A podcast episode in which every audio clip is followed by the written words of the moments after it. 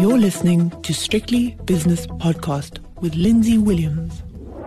The JSE has closed its doors for another day on the first day of a new trading week, so it's time for the five o'clock shadow. And as always on a Monday, it's Greg Davies, head of wealth at Cratos Capital. Cratos Capital is based in Johannesburg, but Greg is at their satellite office in Cape Town at the moment. Greg, it was a nice solid start to the week. I mean, the JSE up over half a percent. And when I say the JSE, I mean the top 40 and the overall index. But it hasn't got.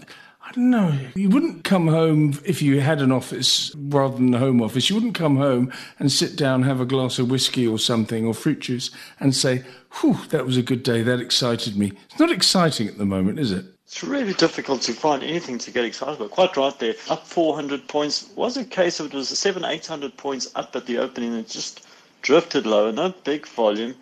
Sort of the one sector that caught the eye, and I always say to you, it's either the four shares at the bottom of the gains on the top 40, the four shares at the top. Yeah. And today, Amplats up 4.5%, Implats, Sibanye So the platinum suddenly came to light this morning. They have been hammered down over the last week or so. So perhaps a bounce, better platinum, palladium prices, rand strengthened quite a bit. Yeah, but it's interesting to see the market taking note of uh, the platinums. They're on top of the moves. The other suspects, obviously, Naspers Prosus, that they're dragging them mark high. Mark. Yeah, platinum group metal stocks really interest me because they have been so whacked. It's almost like not quite as bad, but it's almost like the Kumba iron ore story, where it went down to the low 20s per share, and everyone was just giving up and saying, This company's going under. They're going to have to fill in the mines in order to make sure that this thing gets out of its woes. I get the feeling with the PGM stocks as well. And surely now someone must start to dip in and say, Okay, I may not be at the bottom. I may not get, you know, the, I may be uh, 10% too early, but I really get the feeling that South African PGM producers are poised for greatness, Greg. And that's it's not a rec- that's, that's not a recommendation, by the way, because I'm not allowed to recommend anything. But it's just a personal feeling. Yeah, good observation, Lindsay. And just going back to that Kumba, I'm glad you reminded me of that. With the share price collapsed to such a point that the share was then trading exactly as the dividend had been, say, three, four years earlier. So let's say the share was 40 Rand, and four years before, the, the, the dividend was 40 Rand. I mean, I'm just thinking as you're speaking, some of the moves in these platinums. I mean, I can remember probably early in the year, Impala Platinum was over 200. Um, it's just around 80 at the moment. I mean, even even shorter term than that, um, probably a month ago, Anglo American Platinum was over 800. Currently sitting at 624 rand. That had a four percent move, but that was 585 most of Friday. So the the moves, you know, you'll you'll get whiplash on the way up and the way down. But at some point, these things are going to be off. It's one of those sectors that when everything goes wrong, everyone's got a clever idea why. Uh, the load shedding, everyone's going to buy these electric cars. And when it starts to turn, and all that's forgotten, and, and on we go. The shares are cheap value, we've got to own them. So the backstories to all these moves, you know, they sort of come up with a story after the event. I suppose that's always the case with the market. Have you got an electric car? Will you buy an electric car? Would you buy an electric motorbike? Because I know you're a motorbiker. Well, I mean, the first thing we'd have to get past is, is, is load shedding because, um, you know, you don't need And also power points to plug the blasted thing in. Yeah, travelled overseas and I saw all of these, the hotel I was staying at, had a hold of these uh, Teslas I said, made a mental note. Well, tomorrow I'll go knock on the door and ask if I can have a turn. I was just there for the weekend and had all disappear. But certainly in Switzerland, you see a lot of them. But obviously they've got um, this thing called electricity, sort of 24 7. Yeah, which is a basic right, in, in my opinion, along with water and shelter and food. But anyway, we'll get away from that. Let's have a look at some of the Stock Exchange News Service announcements today. There wasn't many. Let's start with Sun International. Sun International's numbers came out, and the share price, last time I looked, and you can correct me now because it's been an hour or so since then, was up over 6%. Sun International, Greg, what happened, and do you like it? Yeah, you know, it's such an interesting thing, and a couple of brokers, and I was obviously online chatting about it on Thursday, Friday last week. It's such an interesting phenomenon that's been happening in the market. They, they, the company will give a trading update. The share price will now rally to more or less where it is t- today. And then the market short-term memory, the share will pull back to sort of 34, 35. And then when the full results come, out, lo and behold, the shares up nearly 7%. So mm. shorter term trading, those are things to look for, but it's a little bit confusing. But I was actually talking to someone about it. It's perhaps a case of, you know, your, your big uh, hedge funds or your investment funds are, are saying, well, we can't make a, a, an investment decision based on a trading update because, you know, that's just parameters. We need to see full set of results, and, and that brought some, some big buying in. Look, not big volume, about 200,000 shares, 8 million rands. It's never been a huge volume trader, but I think eh, the way it speaks to that side of the, you know, the hotel, the gaming, it seems to have been a sort of, we're a million miles away from where we were in the middle of the COVID sort of panic or sort of poor outlook, and everyone thought it was the end of these businesses. Yeah. Greg, there's a listing coming up on the NASDAQ in the next couple of weeks Actually, maybe even sooner than that. The company is ARM, and that's not African Rainbow Minerals. It's ARM, ARM, based in Cambridge in the United Kingdom, but a massive, massive player in the chip market and very much linked to AI and all sorts of other applications and things that I don't understand. And to me, as I said to a previous commentator, if this goes well, maybe people after a dearth of really big listings on the NASDAQ and anywhere else as well in the United States of America. If this goes well, people might say, goodness me, if they're confident about ARM, then maybe we should be confident about the market. And I'll come to Janet Yellen as well to do with confidence. But ARM, are you a tech investor on behalf of your clients at Cratos Capital? Not particularly, Lindsay. Part is an interesting theme. We saw NVIDIA come up with excellent results. Well, and I think that you know, one sits and looks at it. I mean, this AI, you know, I'm using the Chat GPT at the moment. Find it very useful, you know, to send out reports to clients. And obviously, the majority of what's written is written by me, but the AI can sort of help you lay out, a, you know, much more professional. So there's definitely a lot of uses for that. My understanding of this NVIDIA, what you need is real quick speed and chips. So obviously, you know, if a, if a car is going to drive itself, you, you need some quick um, chips there. And the backstory to all of that, if I'm understanding correctly, is these video games that these kids were playing where you needed these faster chips. And it just shows you how that tech space can evolve from something relatively trivial to something really, really important, which can take, you know, global economies a lot stronger. I mean, if you think about this AI, you know, certain jobs which could, can replace. Certainly, uh, journalism. You know, most of the stories on Twitter you follow them up and you and you get a an AI to to to write a report for you. I know someone who's using it, you know, for legal help because, you know, it can reference back to read every law book that is in the world. And so it can say, in this case, listen, that happened. Sorry, I'm going off into the weeds here. But um, certainly mm-hmm. a sector where where there could definitely be some growth. As you say, a lot more confidence coming back to that tech space. Tech space, and over the years, it's been a sort of a lot of hate. So the one thing that's always confused the market is to try and understand how these things really work. It's people have made a lot of money and lost a lot of money, but it's a very interesting space. Now, who needs to know how it works? I mean, do you know how a car works? Maybe you do. Maybe you're more mechanical than I am. But I look at a car and I say, actually, I need to open the hood there, and I need to you to show me, you know, where the alternator is attached to the battery and sort of thing, and the spark plug. I don't give a, you know what? I don't care just let it work. As long as it works, it really doesn't matter. So what you're saying is you've moved down from Johannesburg, the industrial hub of the Republic of South Africa. You're sitting in Cape Town, looking out at the beach, looking out at Lion's Head on your right hand side, and you're using AI to write your reports. Greg, I don't want you to get into too much of a slumber here. Yes, I suppose one one could easily become complacent, lazy, and expect. Uh, you know, and I've actually been working on a book on the old stock exchange stories, and I've done quite a bit of stand-up comedy. But in a way, you send it to people, and they go, "Did Gregory write this, or did the computer write it for them?" But at the end of the day, they've got to be your ideas, and then the AI will sort of make them sort of less fragmented and, and less nonsense. If you know what I'm saying? Yes. Okay. Well, that's a good enough explanation. I'll buy it.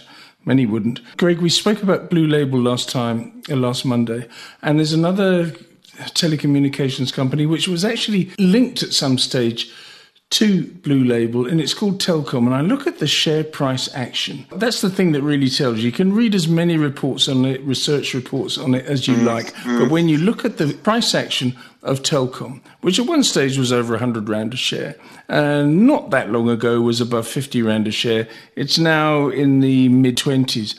I'm fearful of this company, Greg. Have, have you been watching its action? Because I know you look at these things assiduously every single day, and ones that sort of flash away on your screen, either for good reasons or bad reasons. I would say Telkom is one that is a bad reason. 100%, Lindsay. It is one which I, I'm sort of fascinated with. And I'll be honest, like a month or two ago, it was trading at 30 odd rand, 32, starts to think, you know, it's, it's worth a speculative buy.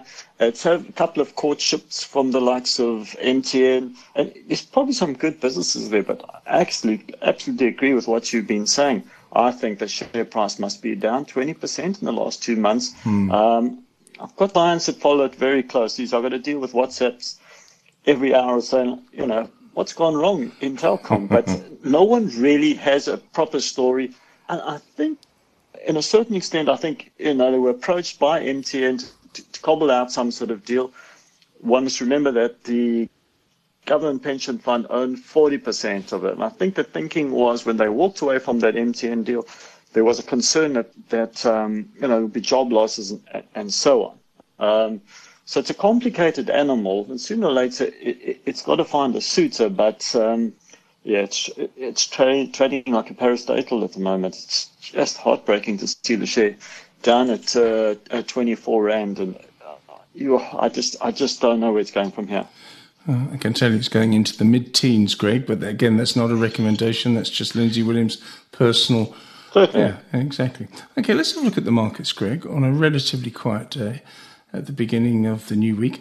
I've got the dollar rand at 1888 which is 0.8% fall for the US dollar. Is that a fall for the US dollar? Yes, it is. 0.8% uh, uh, weaker, so the rand has strengthened. Uh, the British pound against the rand is 23.64, two thirds of a percent off for the pound, and the euro rand has fallen by 0.7% against the mighty rand to 20. 27. Euro dollar 107.40, which is barely changed from Friday. On to the commodities now. The gold price, eh, it's okay, but really nothing to write home about. Up nearly $5 an ounce to $19.23 an ounce. Platinum down 4 to 8.99 and a bit. Actually, let's call it 900. Uh, down $4 to $900 an ounce. And palladium uh, down a couple to 12.06. So very, very quiet indeed. But the real commodity that we need to look at is the oil price. And Brent crude oil is $90.35, which is down a third of a percent, but still stubbornly high. West Texas crude, $86.87, which is down three quarters of a percent. Natural gas down a bit. And what, what else have we got? Coal and iron ore and everything else are doing very little indeed. All important capital markets.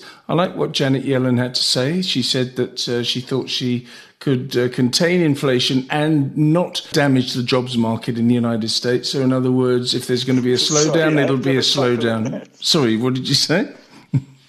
I have to have a, a, chuckle at that, you know. But just jumping. You, are not a fan of Janet Yellen. Well, no, that just doesn't make any sense. But uh, let me try and make a point there. Please Obviously, do. They're trying to they're trying to contain inflation, but now with Brent crude at 90 and possibly could yeah. go a lot higher. The cost of fuel carries on going up. It's going to be very difficult to control inflation. So I don't know if that's re- relevant to what, what you were saying.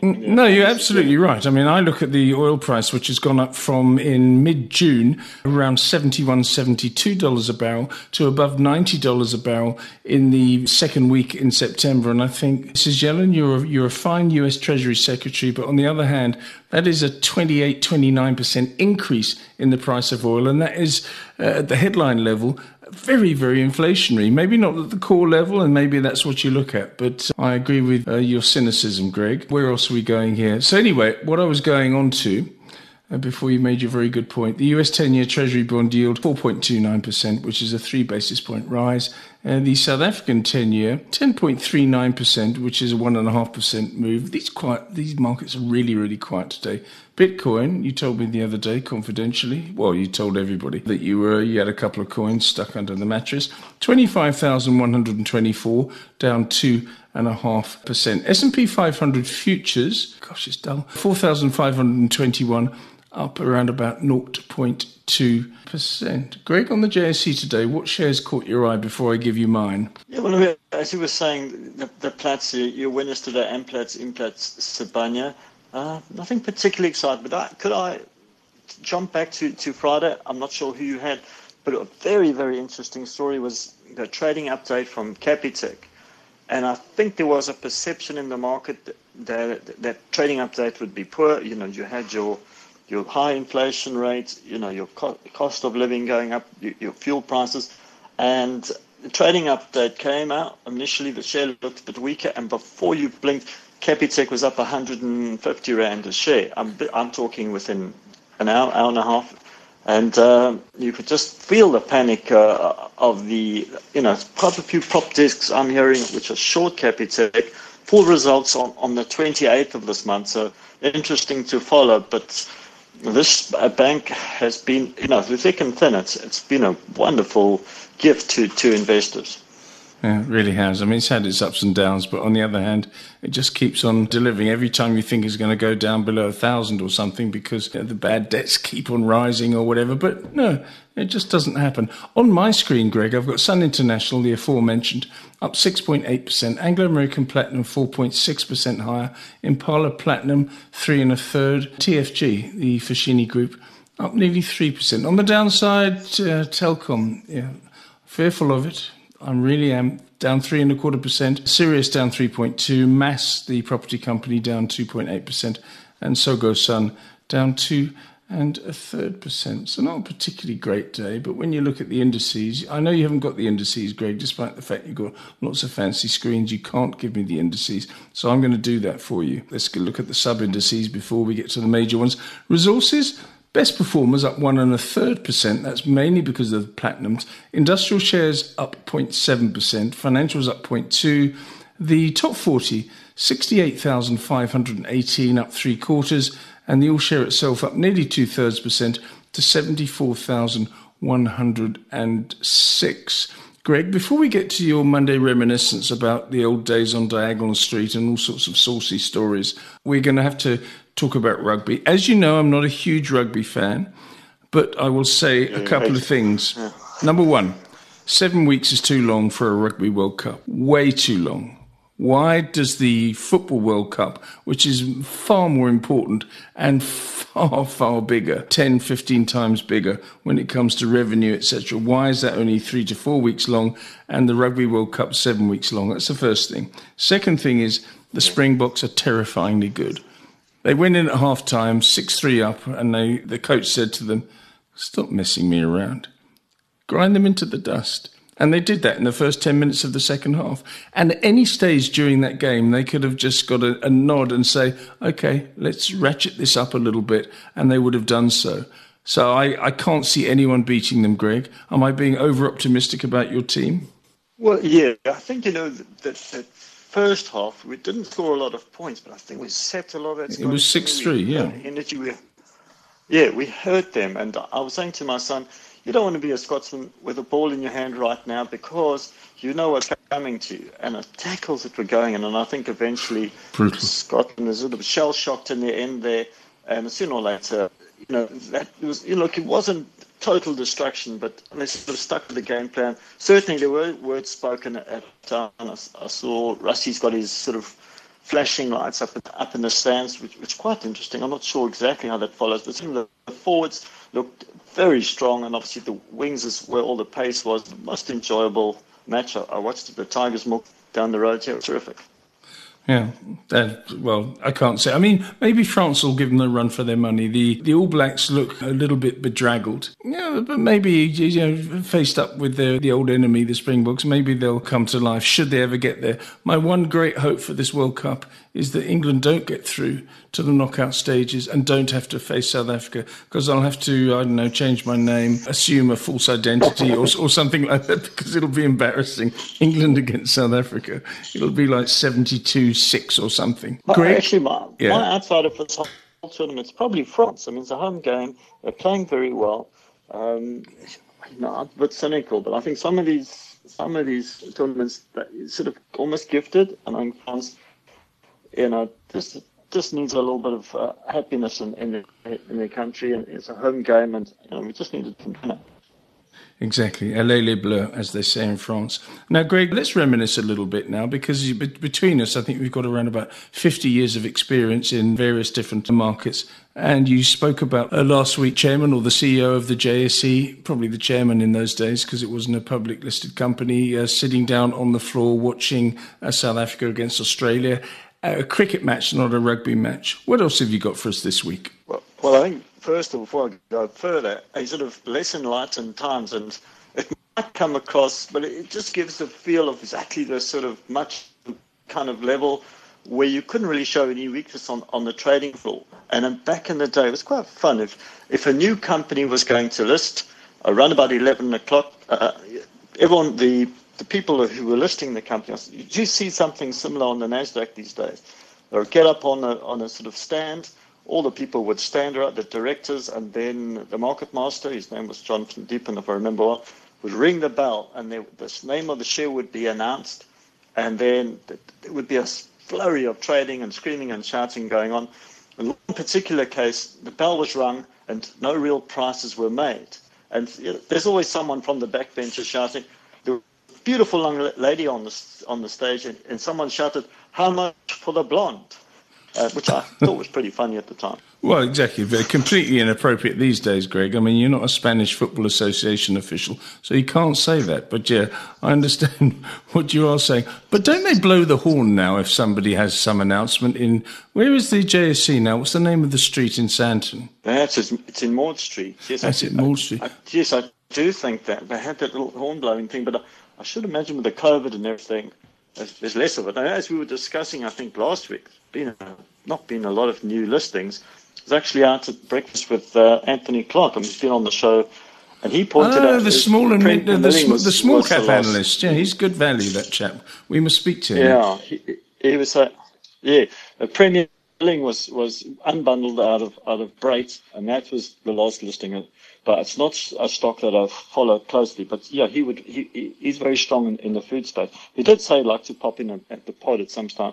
He also got some great stories. Yeah, exactly. Greg, thank you very much for your time this evening. As always, Greg Davies is the head of wealth at Cratos Capital, based in Johannesburg, but at his satellite office in Camps Bay. And that was the five o'clock shadow. The views and opinions expressed in these podcasts are those of Lindsay Williams and various contributors and do not reflect the policy, position, or opinion of any other agency, organization, employer, or company associated with strictlybusinesspodcast.com.